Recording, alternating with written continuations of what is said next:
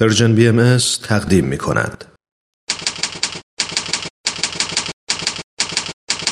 خبرنگار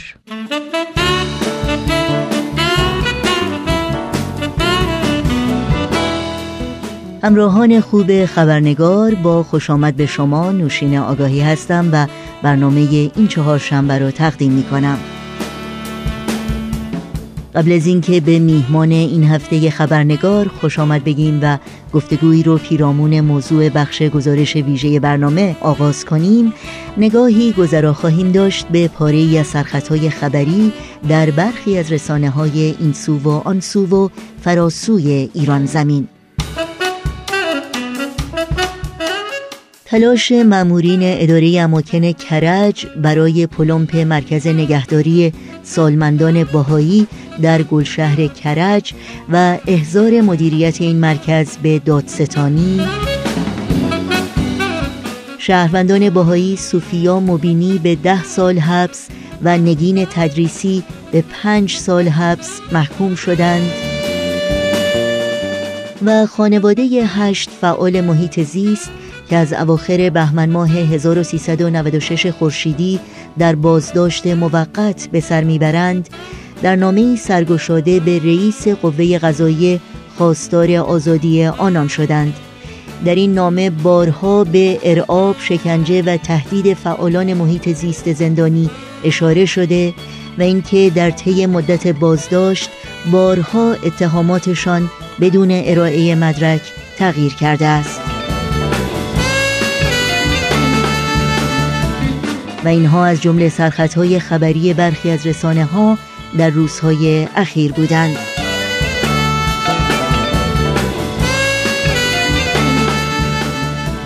و اما Mona Foundation یا بنیاد مونا اخیرا سالگرد 20 سالگی تأسیسش رو با برپایی مراسمی پرشکوه در شهر سیاتل در ایالت واشنگتن جشن گرفت. بنیاد منا بنیادی است غیر انتفاعی که با حمایت از پروژه های خودجوش و بنیادی برای آموزش کودکان و توانمندسازی دختران و زنان تأثیر چشمگیری در تحول جوامع انسانی در نقاط مختلف جهان داشته. پروژه هایی که با حمایت از مراکز آموزشی خدمات شایانی رو به اقشار محروم جامعه ارائه میده. مدارس و مراکز آموزشی که با تمرکز در زمینه های مختلف علمی، فرهنگی و هنری در شکوفایی استعدادها و تکمیل مهارتها نقشی مؤثر دارند. در مورد پیشینه بنیاد منا اهداف این بنیاد و فعالیت‌های گسترده‌ای که در نقاط مختلف دنیا داره گفتگوی کوتاه تلفنی داریم با خانم سیما ربانی مبینی از اعضای هیئت مدیره بنیاد منا که سالهاست با این بنیاد همکاری دارند. با هم به خانم سیما ربانی مبینی خوش آمد میگیم و گفتگوی امروز رو آغاز می‌کنیم.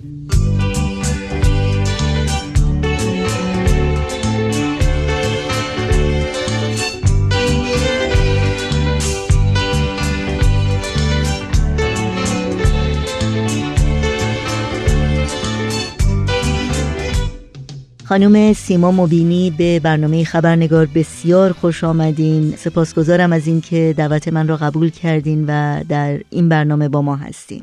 خیلی ممنون هستم از دعوتتون و به تمامی شنوندگان شما در سراسر دنیا درود میفرستم.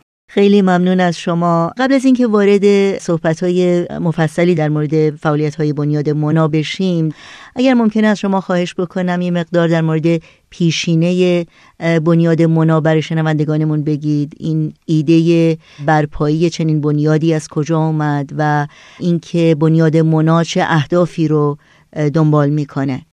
بنیاد خدماتی مونا در سال 1998 میلادی توسط دو خانم در امریکا زمانی که به یک کنفرانس توسعه اقتصادی و اجتماعی رفته بودند و شانس اینو داشتند که با یک مدرسه ای که در کشور پاناما که در امریکای مرکزی هست ملاقات کنند. این فکر در مغز اینها به وجود آمد که چرا ما نتونیم خدمت بکنیم از طریق کمک به این مدرسه. هدف این بنیاد در طول سالها فرم گرفت و شکل گرفت. هدف این بنیاد همکاری با پروژه های توسعه اقتصادی و اجتماعی و تعلیم و تربیت در سراسر دنیا هست و این پروژه هایی هستند که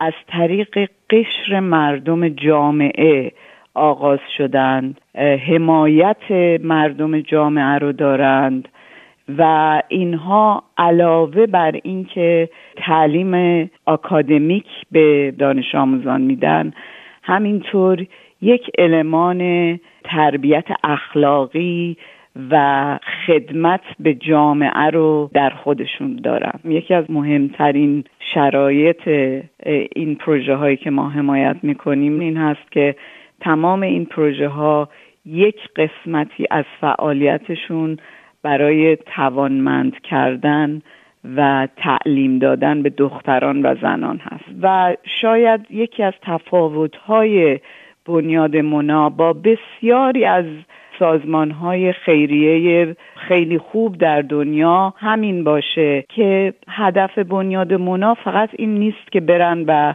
به یک گروهی پول بدند و یا اینکه سیستم های غربی رو وارد کشورهای دیگه بکنن بلکه بنیاد منا اعتقاد به این داره که تمامی اشخاص دنیا فارغ از پیشینه های متفاوت. ام از دین، ملیت، نژاد، جنسیت همه قادر به این هستند که عامل و تصمیم گیرنده توسعه برای جامعه خودشون باشند یعنی بنیاد مونا به عنوان همکار با این پروژه ها همکاری می‌کنه و این پروژه ها در عین حالی که به طور مداوم گزارش فعالیت هاشون رو به بنیاد منا میدن و از طریق بنیاد منا ملاقات می‌کنن در مورد کارهاشون بنیاد منا هیچ وقت در برنامه ریزی سی و کاری اینها دخالت نمی‌کنه. به خاطر اینکه ما اعتقاد داریم که هر ملتی هر گروهی خودشون بهتر می‌دونن که چگونه می‌تونن عاملی برای توسعه جامعه خودشون باشن. و البته بنیاد منا به یاد یک دختر 17 ساله باهایی به نام منا محمود نژاد تأسیس شد که عشق به تعلیم دادن به کودکان رو داشت و به خاطر این عشق و به خاطر اعتقادش به دیانت بهایی در شیراز به دار آویخته شد. خیلی ممنونم.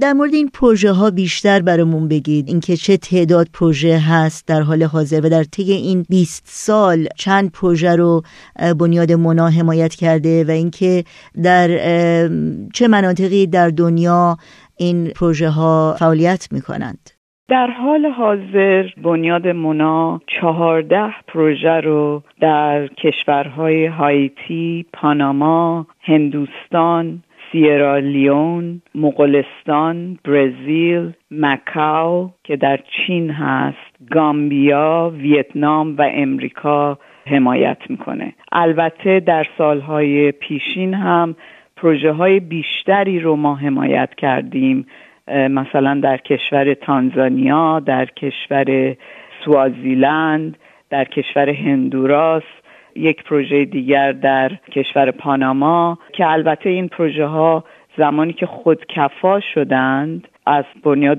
منا خواهش کردند که دیگه حمایتشون نکنه. و وقتی که شما تصمیم می‌گیرین که یک پروژه رو حمایت بکنین اولین اقدام رو کی می‌کنه؟ شما خودتون دنبال مراکز آموزشی یا مدارسی میگردین یا اینکه نه این تقاضا از طرف اونها به بنیاد منا ارسال میشه؟ بله. تا به حال تقریبا تمام پروژه هایی که ما ازشون حمایت کردیم از طریق اشخاص مختلف که ما اطمینان داریم بهشون و سازمان های مختلف به ما معرفی شدند. و البته ما پیش از اینکه تصمیم بگیریم یعنی هیئت عامله تصمیم بگیره اولین اقداممون این هست که یک سفری به این پروژه ها می‌کنیم باهاشون ملاقات می‌کنیم مطمئن میشیم که اونها شرایطی رو که بنیاد منا داره برای اینکه پروژه رو حمایت بکنه اینها واجد اون شرایط هستند و بعد تصمیم می‌گیریم که می‌تونیم اونها رو حمایت بکنیم یا نه. خیلی ممنون. وقتی که صحبت از حمایت می‌کنیم این حمایت دقیقا به چه فرم هست؟ آیا فقط حمایت مالی منظور هست یا اینکه نه این حمایت ابعاد متفاوت و مختلفی داره؟ می‌تونم بگم که بیشتر حمایت مالی هست و دوباره تاکید می‌کنم بر اینکه به هیچ وجه ما روش های خودمون رو یعنی روش هایی که مثلا در کشور امریکا هست به این پروژه ها تحمیل نمی کنیم و وارد نمی کنیم منظورتون روش های آموزشی هست؟ روش های آموزشی. یعنی مثلا ببینید یک اشکالی که شاید در دنیا وجود داشته و داره این هست که کشورهای غربی به هر نحوی روش های خودشون رو تا حدی تحمیل کردند به کشورهای دیگه. و مثلا حتی از طریق تکنولوژی. و یکی از اشکالات این این هستش که وقتی این تصمیم ها از طریق اشخاص محلی و قشر جامعه گرفته نشده باشه و حمایت قشر جامعه رو نداشته باشه بعد از اینکه این اشخاص خارجی از این کشورها میرن بیرون پروژه ها از بین میره. یعنی واقعا این یه چیزی هست که ثابت شده. در نتیجه برای همین هست که ما تاکید بسیار داریم در اینکه تمام روش ها تمام دروس تعلیمات به بچه ها توسط افراد محلی ترتیب داده شده باشه. در نتیجه ما بیشتر کمک مالی می‌کنیم. البته در مواقعی اشخاصی هستند که خواستند که به عنوان داوطلب در بعضی از این پروژه ها خدمت بکنند که ما این رو عوامل تسهیلش رو ایجاد کردیم از طریق تماس با این پروژه ها در مورد سایز این پروژه ها از شما بپرسم. در حقیقت در هر پروژه چند نفر حالا از دانش آموز تا مربی و تعلیم دهنده فعالیت می‌کنن. بله. خب البته سایز هر کدوم از این پروژه ها متفاوت هست. یعنی بعضیاشون شاید 200 تا 300 دانش آموز دارن و به همون نسبت تعداد معلم ها باشه. بعضیاشون هستن شاید 20 هزار نفر. ولی کلا به طور تخمینی آماری که ما از سال 2018 داریم این هست که در پروژه هایی که بنیاد منا حمایت می‌کنه بیش از 100 هزار دانش آموز تعلیم می‌گیرن. که 97 درصد اونها دختران هستند. البته باز این هم در پروژه های مختلف متفاوت هست. اکثر پروژه ها لاقل 50 درصد دختر هستند بعضیاشون بیشتر. بعضیاشون همه دختر هستند حدود چهار هزار معلم تعلیم دیدن در این پروژه ها و مشغول کار هستند حدود بیش از چهار هزار پدران و مادران در این پروژه ها تعلیم گرفتند این پروژه ها بیشتر از 800 تا پروژه های خدماتی خودشون ایجاد کردن در محل خودشون. نزدیک به 3600 مدارس دیگر رو اینها بهشون خدمت کردند حدود بیش از 2500 جوامع محلی از طریق این پروژه ها بهشون خدمت شده. و به طور غیر مستقیم میشه گفت که بیش از 400 هزار نفر تحت تاثیر این پروژه ها قرار گرفتن. در مورد تاثیر این پروژه ها بر کل جامعه ای که این پروژه ها در اونجا برپا میشن از شما بپرسم و اینکه زندگی افرادی که به نوعی با این پروژه ها همکاری داشتند چگونه تغییر کرده؟ بله بسیار سوال خوبی هست و من همونطوری که قبلا هم اشاره کردم تقریبا تمامی پروژه هایی که بنیاد مونا حمایت می‌کنه یکی از فعالیت های اساسیشون توانمند کردن و قدرت تحصیل دادن به دختران و زنان هست. و اثری که این مسئله در بسیاری از این پروژه ها داشته انقدر نمونه های بارزی در مورد توانمندی دختران در نقاطی که شاید از نظر ظلمی که به زنا میشه واقعا چشمگیر هست.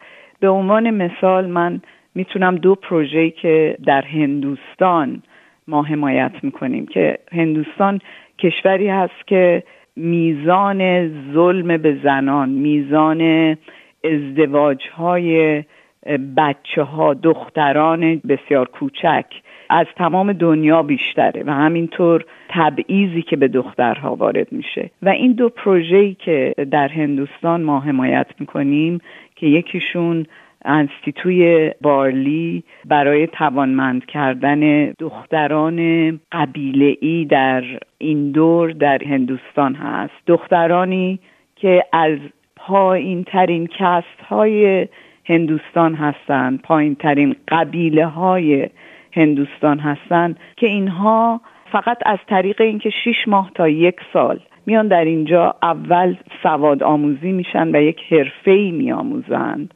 و اینها به قبیله های خودشون برمیگردند و نه تنها ناناوری برای خانواده هاشون شدن بلکه عامل تغییر و توسعه برای افراد دیگر در جامعه خودشون شدن. و این که از طریق درس هایی که آموختن باعث توانمندی زنهای دیگه در قبیله خودشون میشن.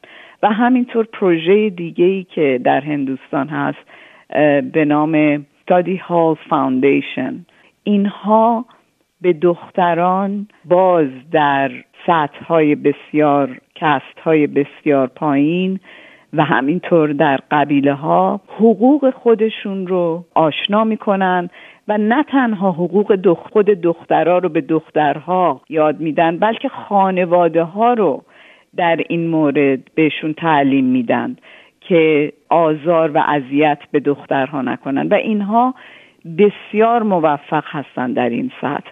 حالا این یک نمونه کوچک از دو پروژه هست ولی نمونه های بسیار هست که چگونه این دانش آموزایی که در این مدارس تحصیل می‌کنن در سراسر دنیا عوامل خدمت در جامعه خودشون میشن. و این هم قسمتی از اون مسئله تربیت اخلاقی و روحانی هست که این پروژه ها دارند. یعنی نه تنها این بچه ها فکر توسعه خودشون رو می‌کنند بلکه یاد می‌گیرند که عامل خدمت در جامعه خودشون باشن.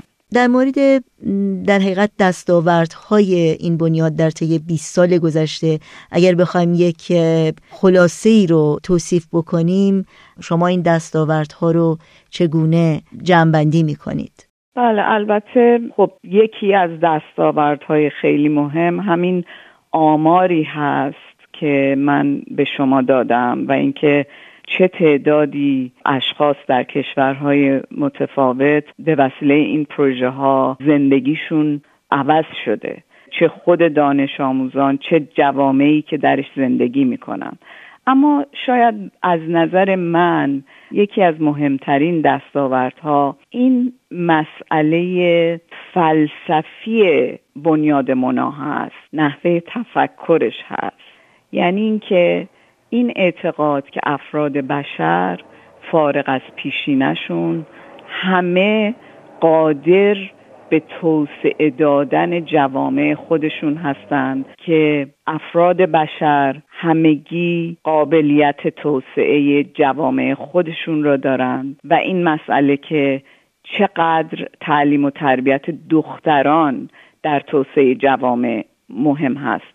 و این به صورتی شده که در عرض چند سال گذشته بنیاد مونا با سازمان های غیر انتفاعی دیگه که پیشرو هستند در مورد مسئله تعلیم و تربیت همکاری داشته. مثلا سازمانی به نام بروکینگ اینستیتوت اینها همه غیر انتفاعی هستند و همشون هم هدفشون تعلیم و تربیت در سراسر دنیا هست. و ما این نحوه تفکر رو با این سازمان ها شریک شدیم و به تدریج متوجه میشیم که این نحوه تفکر داره در بین گروه های مختلف هم پا می‌گیره و خیلی عادی میشه در صورتی که پیش از این نحوه تفکر این بود که ما به کشورهای دیگه بگیم که شما چجوری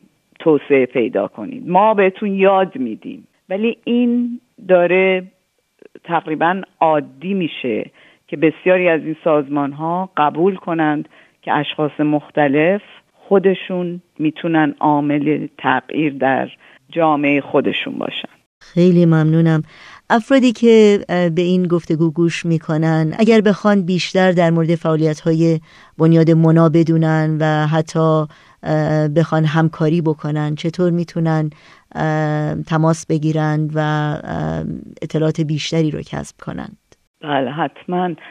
شاید برای اطلاع بیشتر از این پروژه ها و از بنیاد مونا. بهترین راه این باشه که با تارنمای بنیاد مونا که هست monafoundation.org و واقعا هر کدوم از این پروژه ها رو که شما در موردش بخونید متوجه میشید که چقدر داستان های از موفقیت این دانش آموزان و این پروژه ها می‌تونید بخونید. در نتیجه بهترین جا اینه که به تارنمای ما مراجعه بکنید. برای اینکه همکاری بکنید باز شاید بهترین راه این هست که با دوستانتون در مورد این پروژه ها و در مورد بنیاد مونا صحبت بکنید و اونها رو بهشون اطلاع برسونید که در دنیا این پروژه ها دارن چه کار می‌کنن. و اگر هم کسی مایل هست به همکاری با ما می‌تونن با ما تماس بگیرن یا در همون تارنما پیغامی بذارن یا اینکه از طریق ایمیل به من سیما s i m a at monafoundation.org تماس بگیرند و مطمئن هستم که می‌تونن در کارهای داوطلبانه شرکت بکنن. ممنونم خانم سیما مبینی از وقتتون و اطلاعات خوبی که با شنوندگانمون در میون گذاشتین. باز هم سپاسگزارم و آرزوی موفقیت های بیشتر برای شما و بنیاد منا داریم. خیلی ممنونم از محبت شما و حوصله شنوندگان عزیزتون برای وقتی که به من دادید. ای کودک دل زیبا وی میوه زندگانی من. آینه روشن از رویت از کودکی و جوانی من. من عمر عزیز رفته همراه در روی تو می‌کنم بینم ز دریچه های چشمت. آینده پر سعادتی رو. چشمت با ستاره درشت است. چون اختر وقت تو درخشان. بوی نفس معطر تو. آرام دل است و راحت جان.